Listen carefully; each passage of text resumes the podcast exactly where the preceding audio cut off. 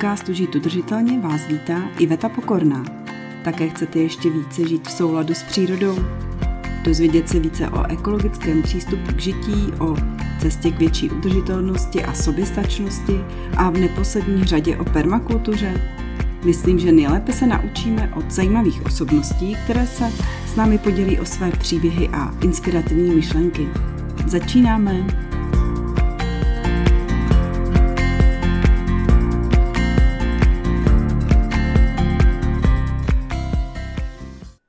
Tak dobrý den všem, vítám vás v dalším dílu podcastu Žít udržitelně. Dneska výjimečně dokonce i v obrazovém provedení a vítám tady, a vy už ji vidíte, Katku Horáčku. Ahoj Katko. Ahoj Veto, čau.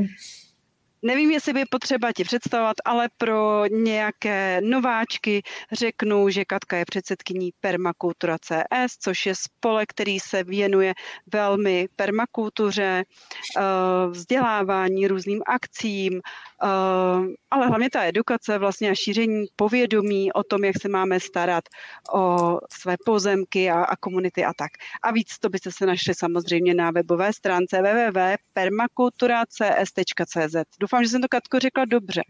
Řekla jsi to úplně krásně. Všechny zveme, ať, ať, ať prolezou webovky, protože je tam eh, nejenom dost článků, ale jsou tam různý seznamy a odkazy na další weby a na knížky a na projekty a na přednášky.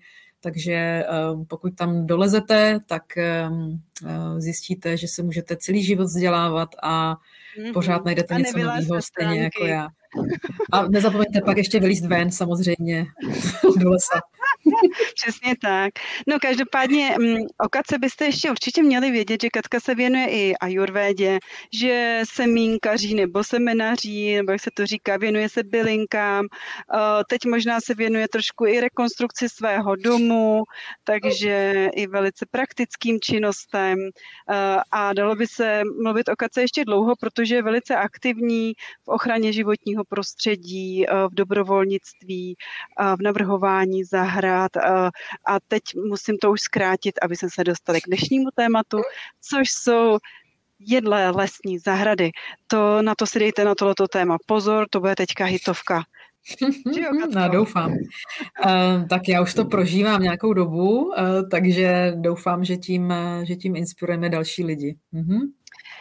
Každopádně, Katko, já jsem úplný like, když se tě zeptám, co je to hmm. jedlá lesní zahrada a ptala jsem se i jiných lidí a oni mi řekli, takže to je les? Hmm. Co je jedlá lesní zahrada? Hmm. Uh, tak já se budu snažit to nějak uh, přinést jazykem, který je srozumitelný. Uh, pro ty, co teda se časem podívají na, i na, na prezentaci, tak já budu teďka proklikávat, proklikávat pár obrázků, ale zároveň teda popíšu pro posluchače. Připravila jsem nějakých 20 fotek. Jo? Um, když se řekne vlastně jedla lesní zahrada, tak nám jde o to, že my se v permakultuře vždycky inspirujeme jakoby z přirozeného prostředí nebo z volné přírody, eh, z míst, které vlastně fungují sami o sobě bez zásahu člověka a, a fungují dobře a vlastně dlouhodobě. A snažíme se tam naučit nějaké prostě jako techniky a, a strategie a udělat to tak na svých zahradách blízko doma, aby jsme se vlastně nenadřeli, aby jsme nemuseli pořizovat věci, které třeba se musí dovážet zdaleka. To znamená, aby jsme vystačili s místními zdroji nebo s lokálními zdroji.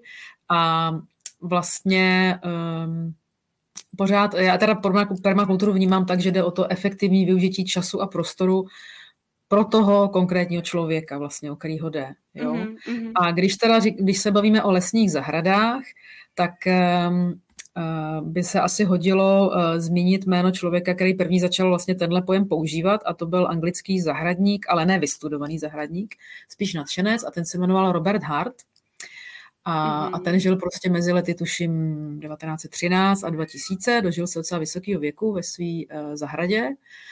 Um, a on vlastně uh, si všimnul toho, že my často v zahradách oddělujeme tu část okrasnou a tu produkční prostě, jo, ta zelenina, kde se hrozně dře, uh, ty sady, kde se to prostě různě seká a potom uh, ty konifery prostě, který zase potřebují něco jiného.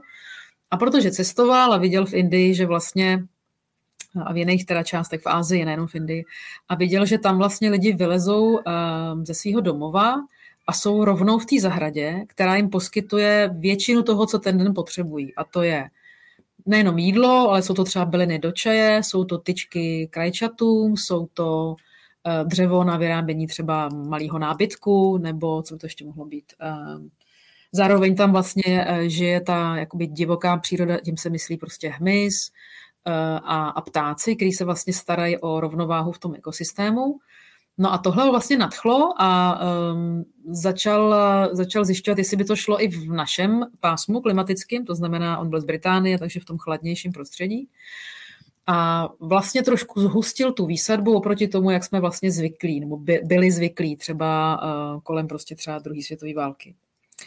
No a protože se inspiroval v tom lese, tak tomu začal říkat vlastně lesní zahrada, jako forest garden, jo? Mm-hmm. A mhm. začal tomu říkat vlastně, pojďme zahradničit my lidi jako ten les, to znamená, pojďme se dívat, co, co nemusíme třeba tolik dělat, jo, a jestli třeba, když ty rostliny dáme tak jako správně k sobě, jestli oni si můžou v něčem třeba pomoct, jestli jsou třeba rádi za přistínění nebo za ochranu před větrem. A vlastně všiml si, že v těch zahradách funguje několik pater podle jako výšky těch, eh, těch stromů a keřů. Popsal jich sedm, někdo jich dneska popisuje osm nebo devět a vlastně si díval na to, v jaký, v jaký vejšce se dá vlastně pěstovat to, co je pro nás využitelné, nejenom vlastně jídlo. Jo? A pak si všimnul ještě jedné věci a to je to, že když se díváme vlastně na, na okraj lesa, na takový to, kde se potkává třeba louka a, a les, tak tam je to v našem prostředí takový vlastně nejzajímavější. Tam víte, že potkáme prostě hlohy a šípky nebo bezinky, jsou tam prostě i ty bobule, i na zemi jsou nějaký ty jahody a e, zároveň je to chráněný třeba lesem, kde můžou ve vešce bydlet ptáci, um, nebo tam, jsou tam třeba zrovna i, um, že tam byly beverky, prostě jsou tam že šišky, nebo jsou tam žaludy pro ty prostě větší ptáky. A vlastně se, se uh, díval na to, jestli tenhle způsob pěstování jídla vyšel vlastně z toho okraje lesa, kde jsou zároveň ty lesní uh, stromy, kterými úplně neumíme užívat, jestli by to šlo poskládat z těch kulturních plodin, to znamená z hrušek, z ořechů, um, z těch uh, jedlejch bobulovin a občas tam nechat takovou světlinku vlastně na zeleninu. Tak to je no asi ve zkratce tě... taková jedna věta. no. Jo, a, a můžu se tě zeptat teda, hmm. Dá se jedlá lesní zahrada zrealizovat na malém pozemku, protože se bavíme o stromech. Mm-hmm. A jestli my, co máme třeba 500 metrů čtverečních, nebo teď se běžně dělají pozemky, že máš 800 metrů čtverečních, 900 a to i ale s domem, takže můžeme mít i tu ambici, že si uděláme jedlou lesní zahradu na takovýchhle pozemcích. Mm-hmm. Hele, rozhodně, protože tam jde vlastně o to, že uh, my na menších pozemcích uh, nebudeme mít aspiraci, že tam dáme obrovský vysokánský strom, který by to vlastně celé zastínil, třeba a ještě navíc sousedovi, by nebyl rád. Může se stát, že se domluvíme se sousedem a budeme mít jeden ořech na hranici pozemku a oba budeme spokojení třeba, jo, protože chceme mm. ořechy třeba. To by bylo fajn, kdyby jsme takhle začali vnímat ten prostor, vlastně, že každá čtvrtá zahrada bude mít super ořešák, jako jo. Jo, to by bylo super, uh, ale to nevím, jestli jsme blízko reality.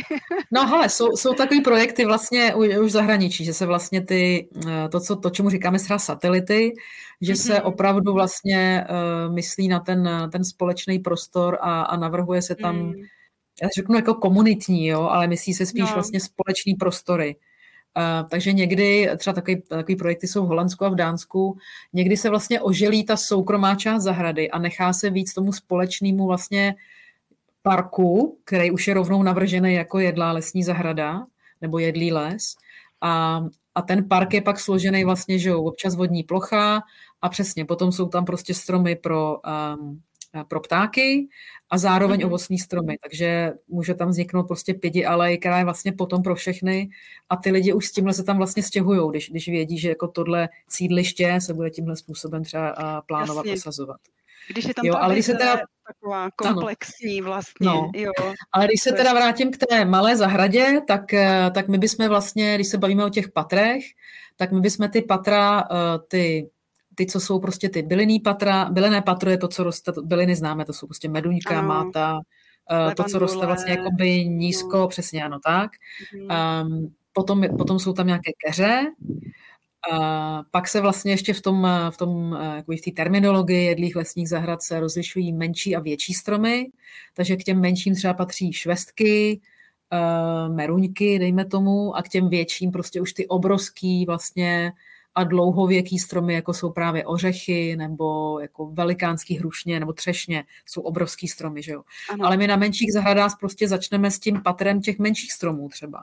A nebo máme to řešení, že i na tom menším ovocném stromě můžeme mít třeba dvě odrůdy jablek naroubovaný, což hmm. bylo vlastně docela jako často používaná věc, eh, když se podíváte eh, na vesnické zahrady vlastně, tak eh, často vlastně měli lidi třeba na chráněném místě u domu hrušeň, protože ta potřebuje trošku uh, teplejší podmínky než jabko, na výdrholci takzvaně.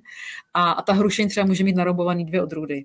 Jo? Ten důvod je, aby byla diverzita doma, ten druhý důvod je, že hrušeň je cizosprašná, potřebujete mít dvě odrůdy a třeba se tam dvě nevešly na ten dvorek. Jo? Dva stromy by se nevešly třeba. Jasně. Ale to jsem trošku utekla. Jo? Um, no, vlastně i na malé... Ano, promiň. Aha. I tak, ale taky to bylo zajímavé, i tahle ta odbočka. Jo, jasně, takhle vlastně řešit. Jo. Mě to třeba nenapadlo, takže to je super. Mm-hmm. Mít to naroubovaný. Ale pojď, no. pojď teda uh, k tomu možná vysvětlování těch pater, že bychom si řekli, protože teda my víme, že Robert mm-hmm. Hart jich definoval sedm, ale třeba si řekneme, že u nás na zahradě není prostor pro všech sedm. Mm-hmm. Můžu mít dvě patra, tři, můžu mít jedno patro. Uh, přesně. Uh, ty patra jsou popsaný proto, aby jsme se začali dívat na ten prostor vlastně s trošku s otevřeným obzorem, jako vlastně, nebo ne, neomezeně, dá se říct. Uh, my jsme teda vyjmenovali to bylinné patro, potom jsou tam nějaký keře, Eh, menší stromy, větší stromy.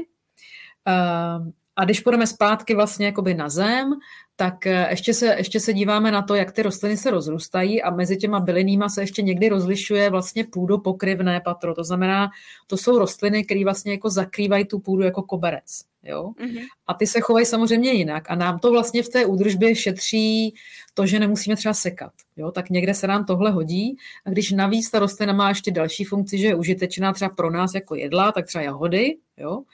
Mm-hmm. tak ehm, tak to se nám hodí, jo? že nebudeme muset jako řešit eh, o osekávání něco srpem nebo, nebo třeba sekačkou. Um, ne vždycky to musí být jedlá rostlina, může to být eh, třeba kakosty, ty prostě krásně kvetou dlouho, jo? takže zase lákají třeba opilovače. Uh, to další patro, který vnímáme, je, uh, když sklízíme vlastně věci uh, pod zemí, tak to jsou kořeny, a ty jedlí pro nás jsou prostě hlízy nebo nějaký prostě větší kořeny, který sklízíme. Jo? Takže my samozřejmě známe ty jednoleté, to znamená nějaký brambory, kořenová zelenina, eh, topinambory třeba. Eh, jsou tam ale i vlastně jako vytrvalý rostliny, z kterých dokážeme sklízet část těch kořenů. Eh, z některých to jsou takový ty třeba jako zemní mandle nebo oka, trošku vlastně exotické věci, které tady rozhodně nejsou původní, i když co je tady dneska původního, že jo, co jsme měli dneska hmm. k obědu. Uh, samozřejmě všechny, všechny lelkovitý, prostě jako rajčata, uh, papriky, brambory jsou z Ameriky, že jo, kukuřice. Takže sice nejsou u nás původní, ale myslím, že se musíme začít dívat na to, um, jak si vlastně přiblíž, jak si zkrátit tu cestu toho jídla domů. Takže když ta rostlina je sice ze Střední Ameriky, ale my ji tady dokážeme pěstovat, tak bych se tomu úplně nebránila, nebo teda nebráníme se tomu obecně pokud nejde o nějakou invazivní rostlinu, která by tady utekla prostě do krajiny a utlačovala tady prostě nějaký jako vzácný mm-hmm. druhy, který ty, určitě tady mají jako v svoji funkci. To další patro, který vnímáme um, v tom jedlém lese nebo v jedlejch lesních zahradách, je, jsou liány, jsou popínavky. Uh, a rostliny, které vlastně se pnou po něčem, mají několik způsobů, jak to dělají. Některý jsou ovýví, že se otáčejí kolem něčeho, to známe, to jsou prostě fazole. Jo? Uh, Některý mají úponky, to je hrášek, jo, ten prostě leze tímhle způsobem. A jsou to třeba i růže, jo, nebo je to um, z těch ovívých je to chmel třeba. To je vytrvalá rostlina, kterou my známe, kterou známe díky pivu, ale na jaře chmel má velmi chutný uh, výhonky, který, když chytnete brzo na jaře a podusíte, tak chutná jako chřest. Jo? A je to vytrvalá rostlina, to znamená, my nemusíme sázet každým rokem, což jsem asi nezmínila, vlastně my se, my se hodně soustředíme na to pěstování vlastně trvalek, vytrvalých rostlin aby jsme si ušetřili to uh, sázení a vysejvání a předpěstovávání vlastně uh, každý jaro, kvůli kterému my vlastně musíme často odhalit tu půdu jo, a musíme, uh, což samozřejmě kdykoliv narušíme půdu, tak nám zaroste nějakým plevelem. Jo. Takže my se snažíme tohle vlastně uh, tohle omezit nebo ne, nedělat to prostě tam, kde to není potřeba. A když se soustředíme na rostliny, které každý rok vlastně uh, obrážejí ze svého kořene, to znamená na zimu oni se zatáhnou a pak zase obrazí, jo, tak uh, tak oni mají vlastně ty zásobní látky a vlastně tolik nás nepotřebují. Jo? To je třeba uh, cibule zimní, jo? sečka nebo ošlejch se jí říká po staru. Uh, z té sklízíme prostě uh, ty stonky, vlastně ne stonky, listy po celý rok, mm-hmm. včetně zimy. Uh, nesklízíme z ní ty cibule, ale máme pořád zelenou nač, vlastně cibulkovou. Jo? Um, a potom je teda ta ještě další patro a to jsou určitě houby, a my houby vnímáme nejenom jako ty plodnice, pro které chodíme teda jako do lesa, nebo eh, když si je třeba naočkujeme, tak prostě někam do zahrady, ale hlavně vnímáme to patro toho podhoubí, toho mycelia, co je vlastně pod zemí, um, protože tam, kde se daří myce, tam, kde se daří houbám, tak to je jistota, že je to čisté prostředí. Jo? Uh, protože houby totálně nesnáší chemii. Prostě uh, houby vlastně a podhoubí zabíjí prostě chemie, světlo, přímé um, jakoby disturbance, jak se to říká, prostě um, narušení. Narušo, narušení, přesně, mm-hmm. vítr, vysušení, jo. Tohle všechno je zároveň vlastně nevhodné pro živou půdu a my čím dál více dneska bavíme o tom, že vlastně potřebujeme život v té půdě a podhoubí a uh, vlastně mycelium uh, udržuje půdu schopnou uh, držet vodu a to je strašně důležitý prostě v každé zahradě a vlastně v každé louce, na každém kopci. Um, tak to nevím, kolik jsme pro... Tím napomáhá rozvodu živin vlastně i. Je to tak?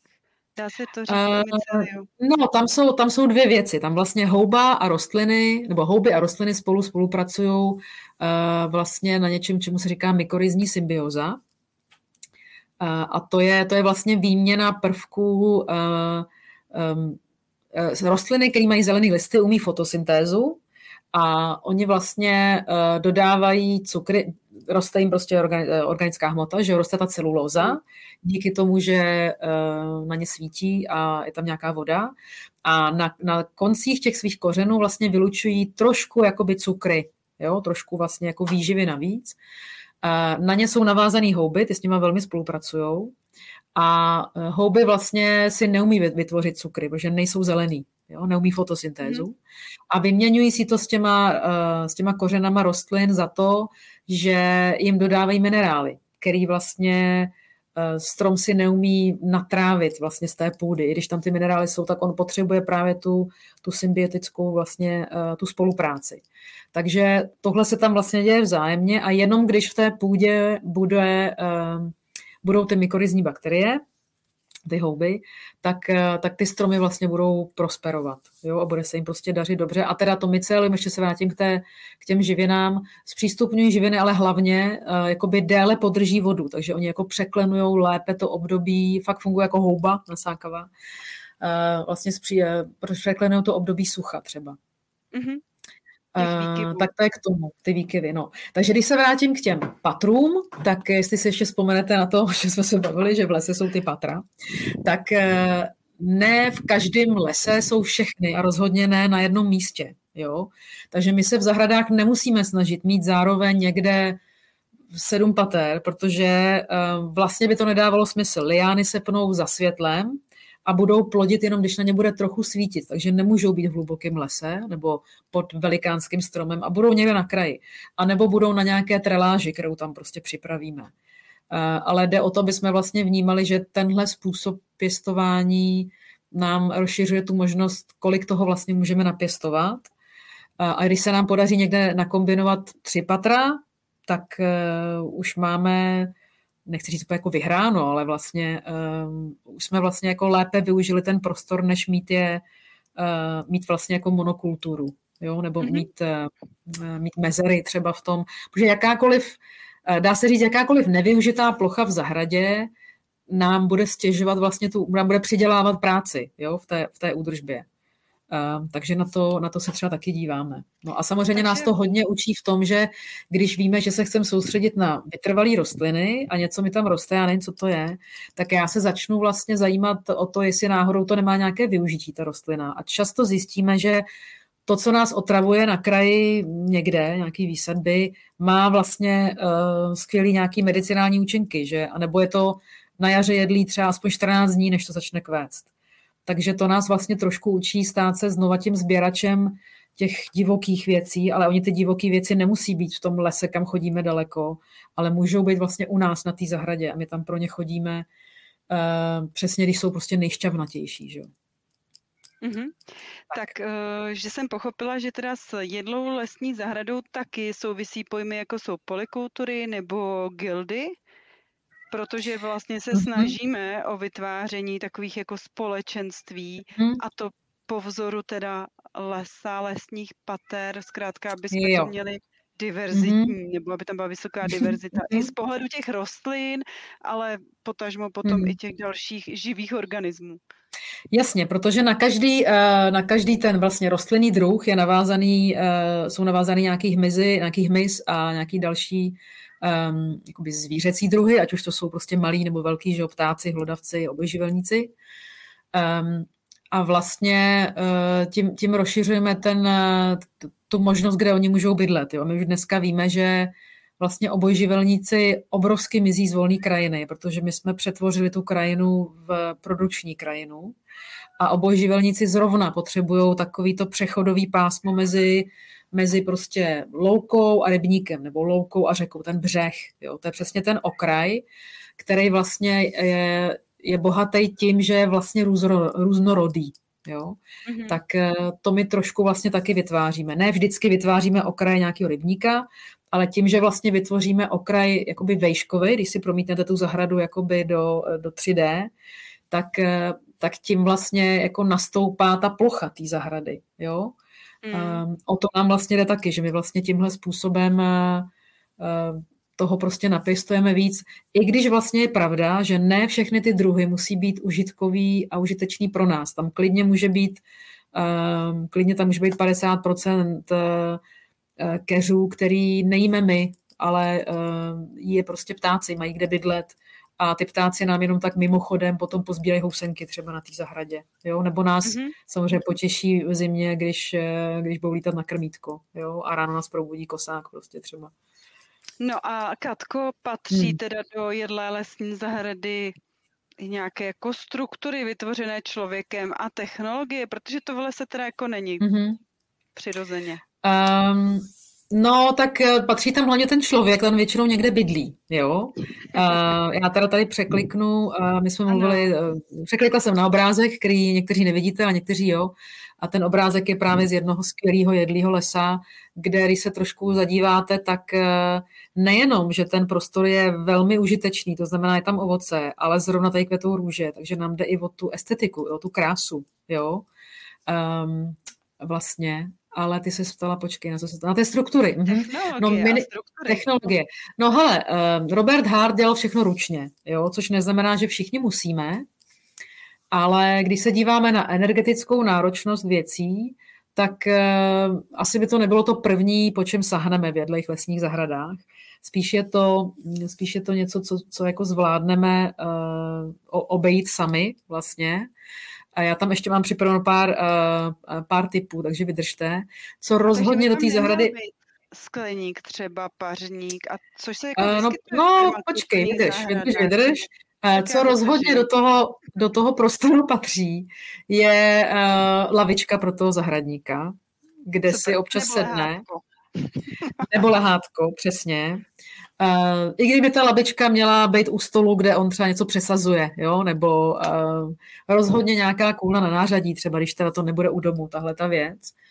Um, a u nás prostě, mm, ano, budeme pořád pěstovat zeleninu někde, jo? takže tam bude nějaká světlinka, uh, vlastně prostor, kam ta, kde ta zelenina dostane dostatek světla. Zároveň bychom si měli fakt jako uvědomit, že většina zeleniny, kterou my pěstujeme a jíme, nesnáší přímý slunce celou dobu, celý den. Jo.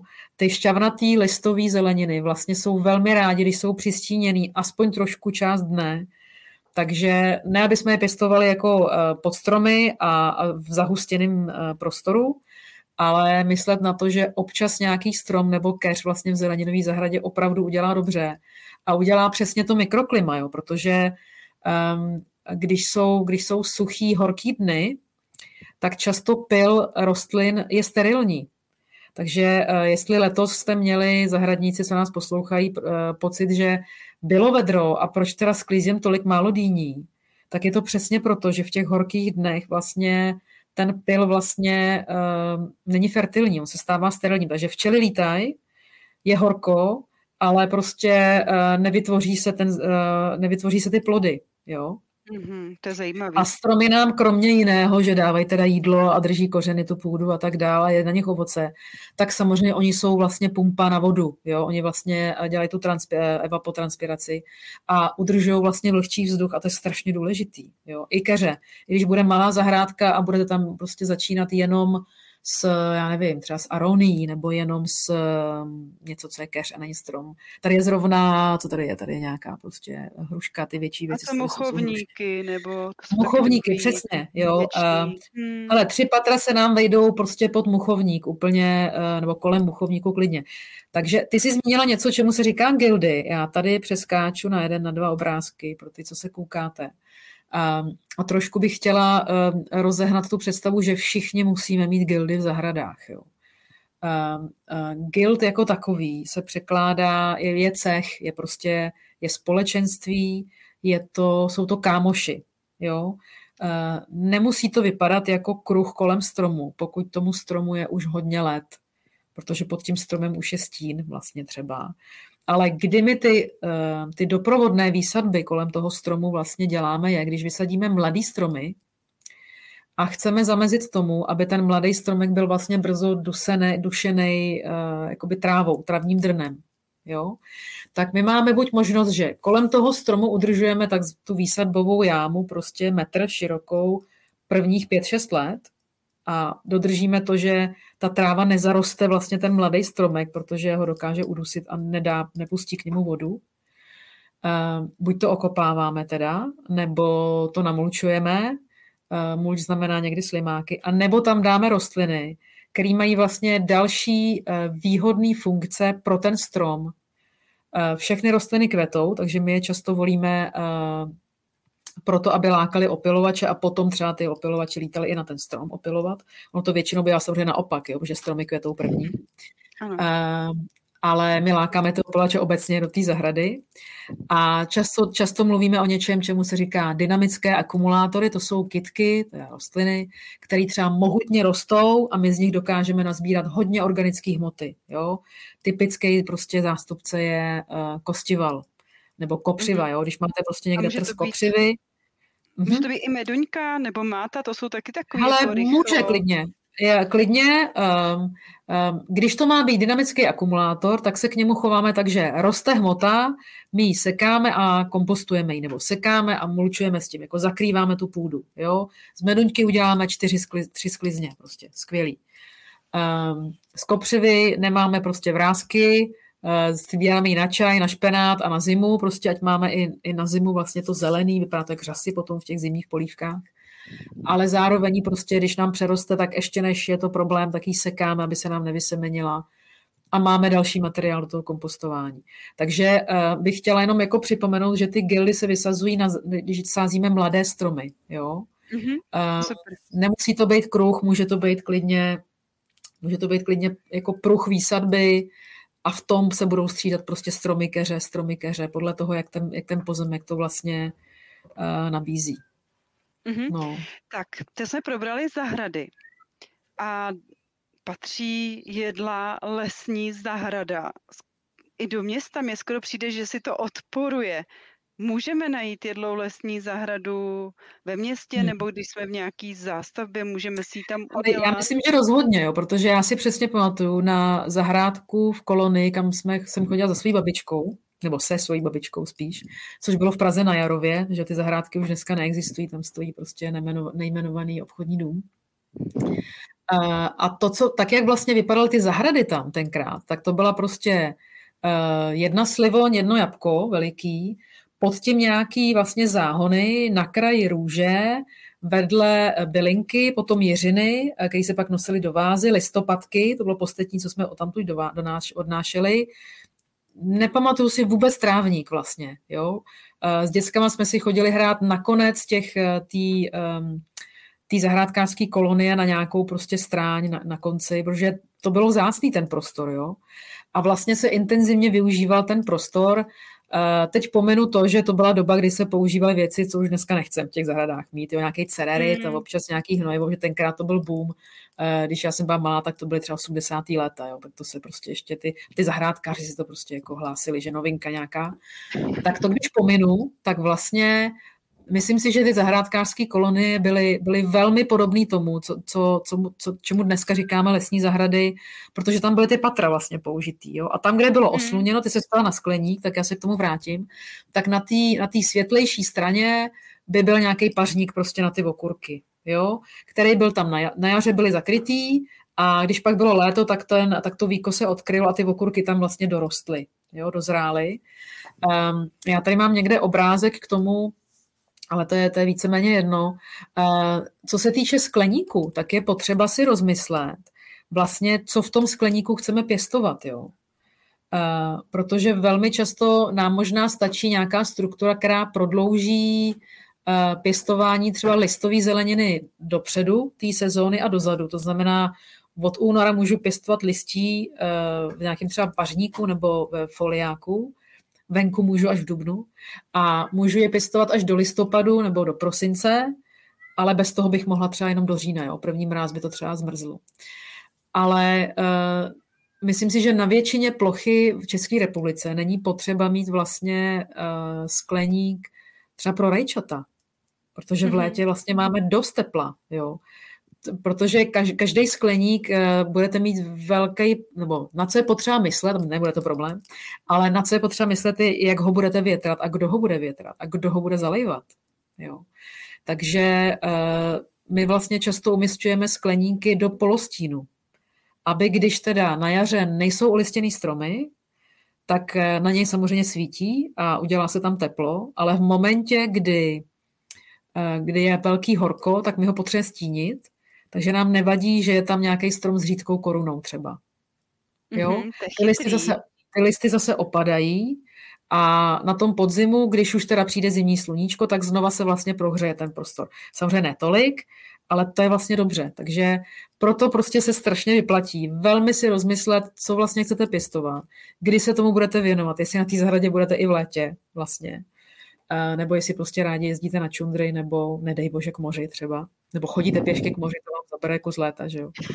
A, a nebo, přesně, a nebo uh, jestli, jo a proto taky říkáme, pozorujte ten pozemek, co máte, nebo tu zahradu dostatečně dlouho, než se rozhodnete, že pořídíte nějakou drahou věc, nějakou nákladnou vlastně strukturu, jo, protože něco, co má základy, skleník, ne, uh, stojí to peníze a je to energeticky náročné vlastně. Takže tyhle ty věci si vlastně dobře rozmýšlíme a plánujeme.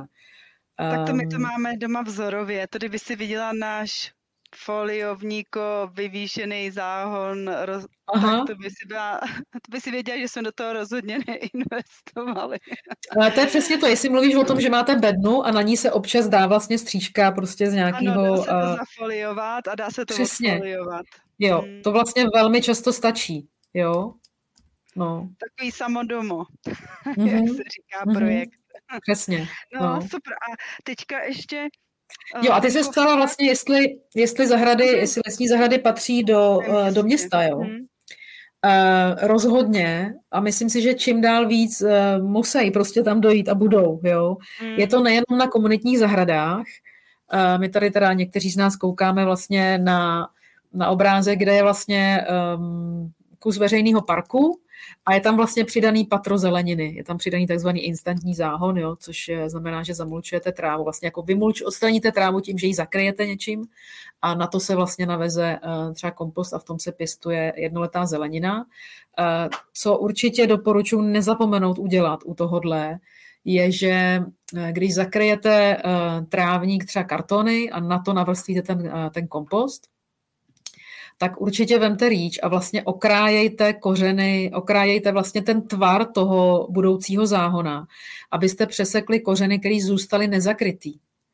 Protože jinak vlastně ta tráva má samozřejmě kořeny i pod tím novým záhonem, který jste vytvořili nebo chcete vytvořit. A když na ní bude svítit, tak bude vlastně dotovaná i světlem, i tím kompostem, který jste navezli a na tom, na tom okraji toho záhona to prostě úplně nejlíp. Jo. Takže tam je po, přesně, takže tam je potřeba fakt jako uh, se pěkně pohoupat prostě na rejči a přesekat vlastně ty kořeny, aby to pod tím kartonem opravdu vlastně se změnilo v další kompost a v další živiny. A uh, co se týče uh, ve Švédsku vyšla předloni nebo před třeba rokama knížka Jedle lesní zahrady, nebo Jedlý les, prostě ve švédštině, že jo. Stalo se to obrovským hitem ten, a vyhrálo to vlastně cenu za nej, jako nejlepší zahradnická kniha roku, což tam prostě se, eh, je taková soutěž.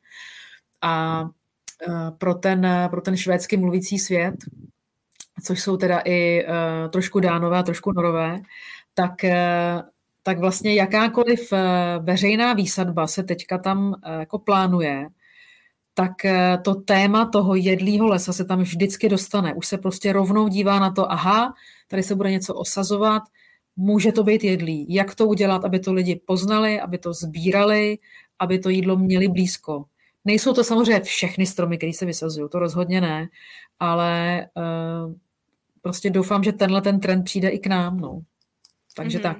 A, a víme, že ve školkách prostě, uh, ve školách, jako v těchto těch prostorech, kde jsou děti, když se ještě na tom navíc můžou podílet, jo, na tom, jak si to vlastně navrhnou, když, když s nima prostě uděláte to, čemu se říká participace, že jo, jo že, eh, že děcka řeknou, co jim vlastně chutná, tak, eh, tak se o to samozřejmě pak budou starat. Jo. Ještě když to vysadějí, prostě, když si to vlastně jako naplánujou, tak, eh, tak to určitě prostor v tom, v tom městě má.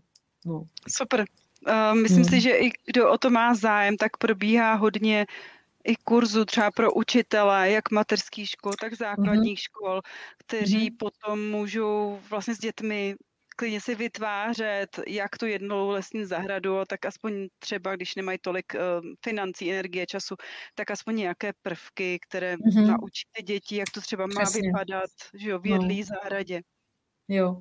Hele, tady vlastně ještě teda uh, řeknu k tomu, že uh, to, jakoby, to, to, to umění toho jedlého lesa, jo, nebo toho zahradníka lesního, eh, je potřeba si přiznat, že to vlastně že to spojuje to, že člověk by se měl vyznat vlastně ve všech těch patrech, jo, což prostě nikdo nejsme expertem na všechno. Já třeba ještě pořád neumím pořádně uh, jako vodní rostliny, jo, to ještě pro mě jako to ještě musí přijít. Ale vlastně měli by, ten zahradník by měl vlastně vědět jakože docela dost o stromech, i o těch keřích, i o těch trvalkách, i trošku o těch houbách, i vlastně o těch eh, půdopokryvných a to prostě nejde najednou. Takže je dobrý si dávat vlastně jako malý cíle a dosáhnout jich, ne se z toho posadit úplně, že toho je moc to nezvládnu. A proto je právě skvělé to, co říkáš, buď prostě chodit někam dobrovolničit a okoukávat to, prostě pomáhat někomu, kdo už něco takového má, a nebo prostě chodit na, eh, na exkurze nebo ukázkový projekty, což my třeba zrovna náhodou máme na webu jako organizace, že jo? Ano, ano. Takže, takže tam se zajděte podívat. Ano, přesně tak. No. Doporučuju. Mm-hmm. Přesně tak, to, to je určitě jakoby dobrý nápad, jenom se dneska v době internetu už prostě žádná informace není nedostupná, takže kdo ano. chce, určitě si uh, to hodně najde a plus i vy na webu máte určitě téma děti a permakultura, mm-hmm, uh, takže i tam mhm. je, je mnoho zdrojů. Takže já ještě jsem to teda pochopila tak, že do jedlé lesní zahrady rozhodně patří člověk. Mm-hmm.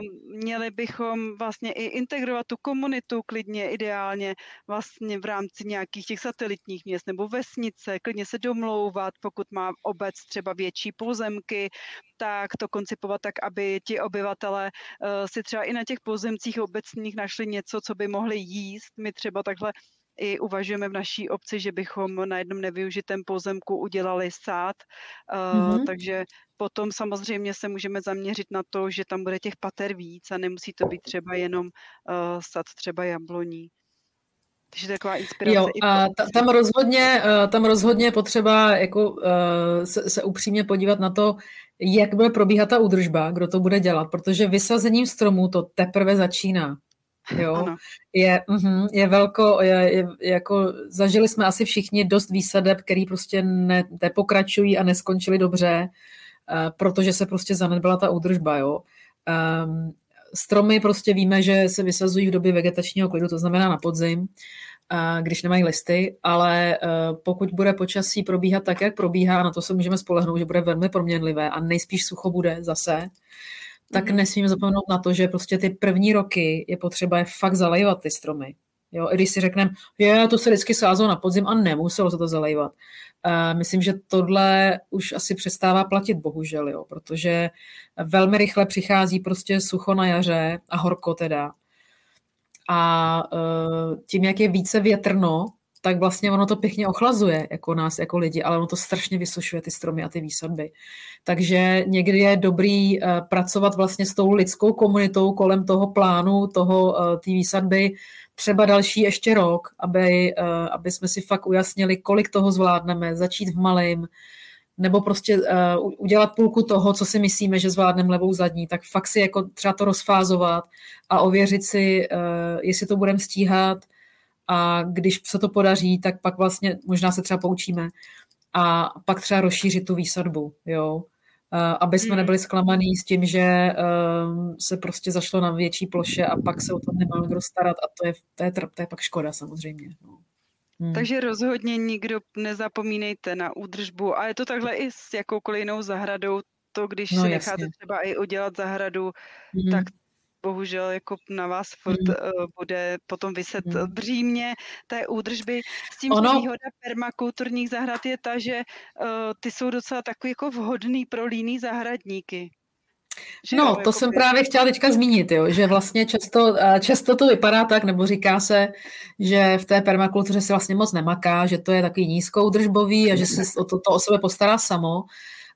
Um, ono to není, že bychom nemuseli ty věci dělat, ale že vlastně my, my ten my ten design nebo prostě to, to, tu skladbu té zahrady vlastně poskládáme tak, aby když jdem dělat jednu věc, tak jsme si všimli rovnou jiný, jo? nebo se často říká, když jdete prostě něco sklízet, tak jste to zároveň vypleli.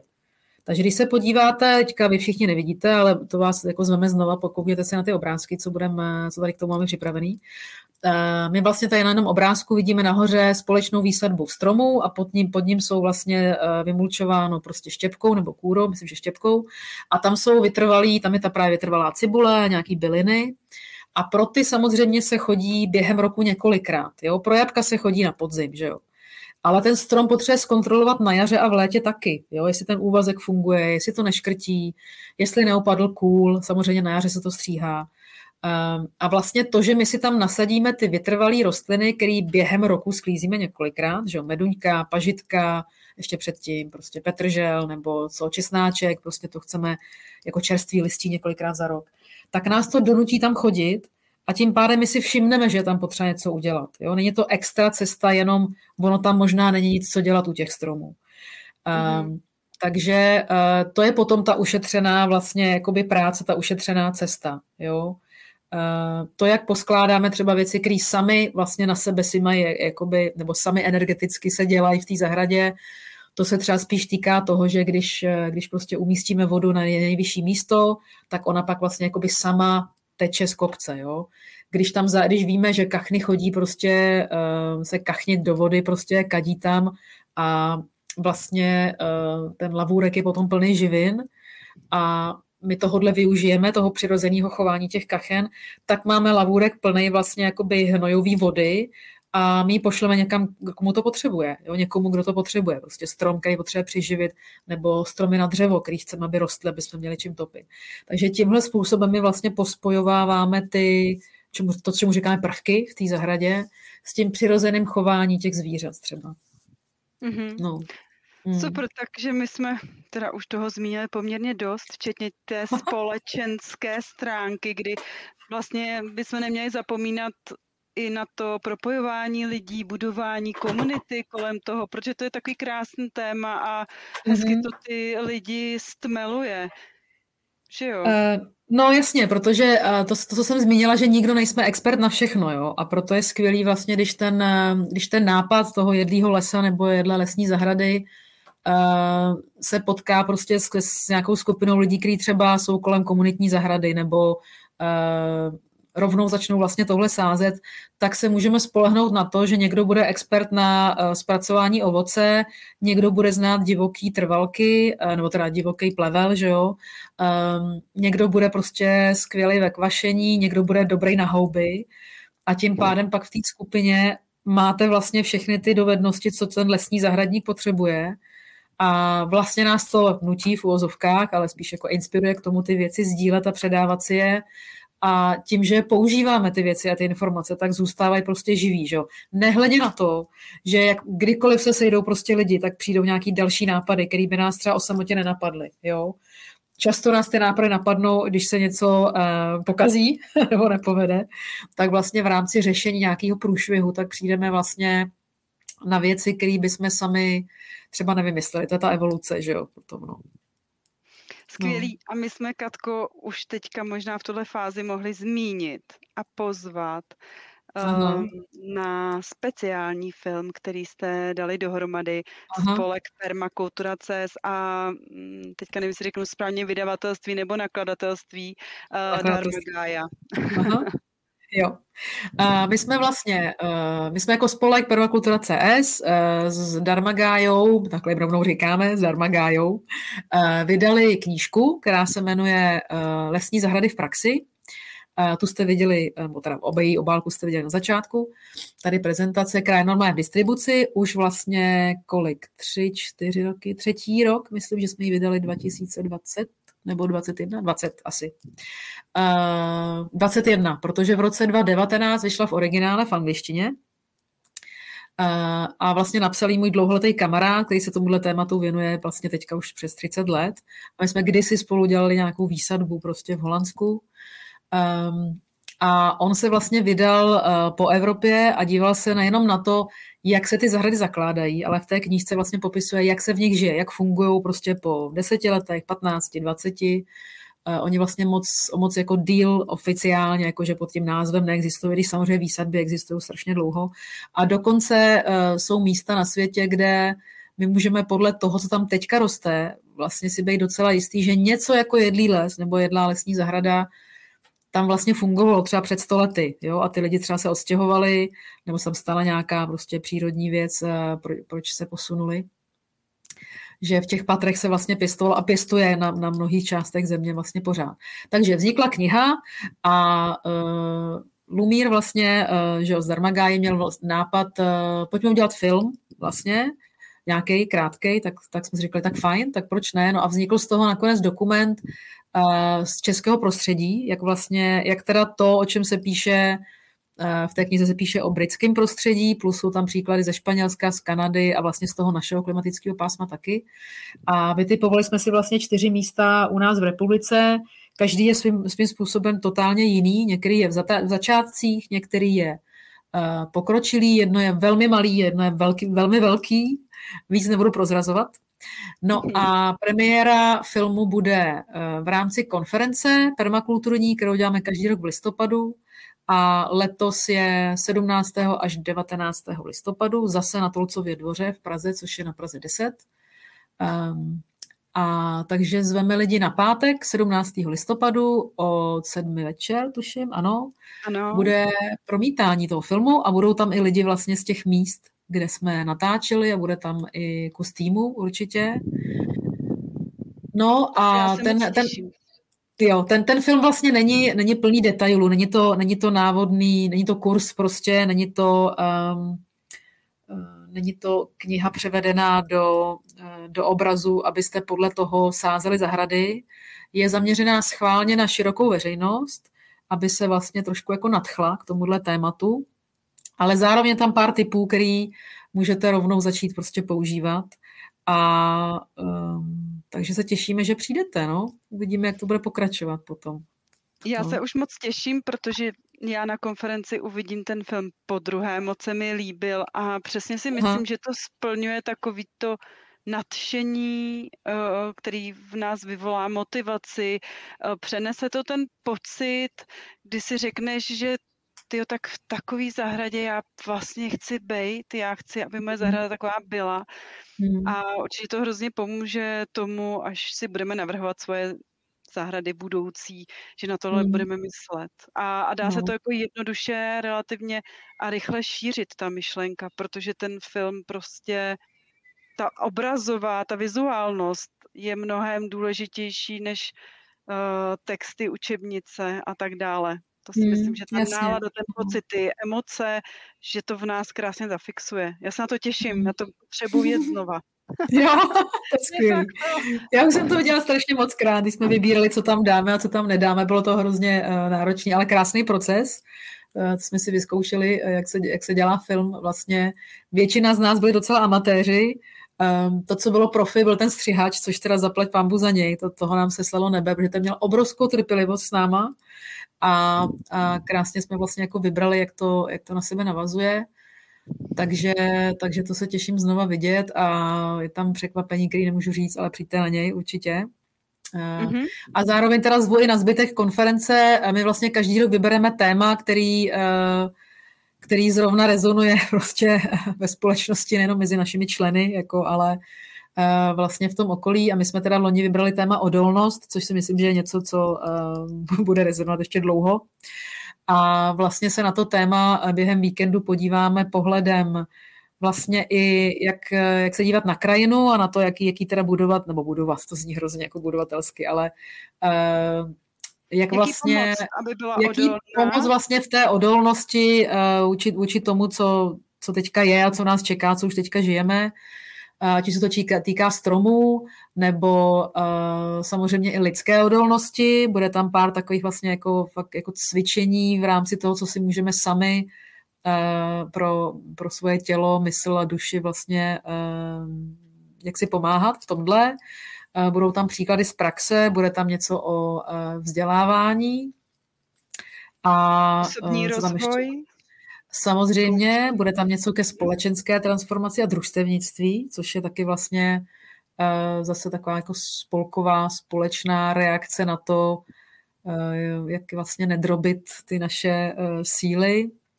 A v neděli za každým blokem v sobotu bude vlastně dost prostoru na otázky a diskuze.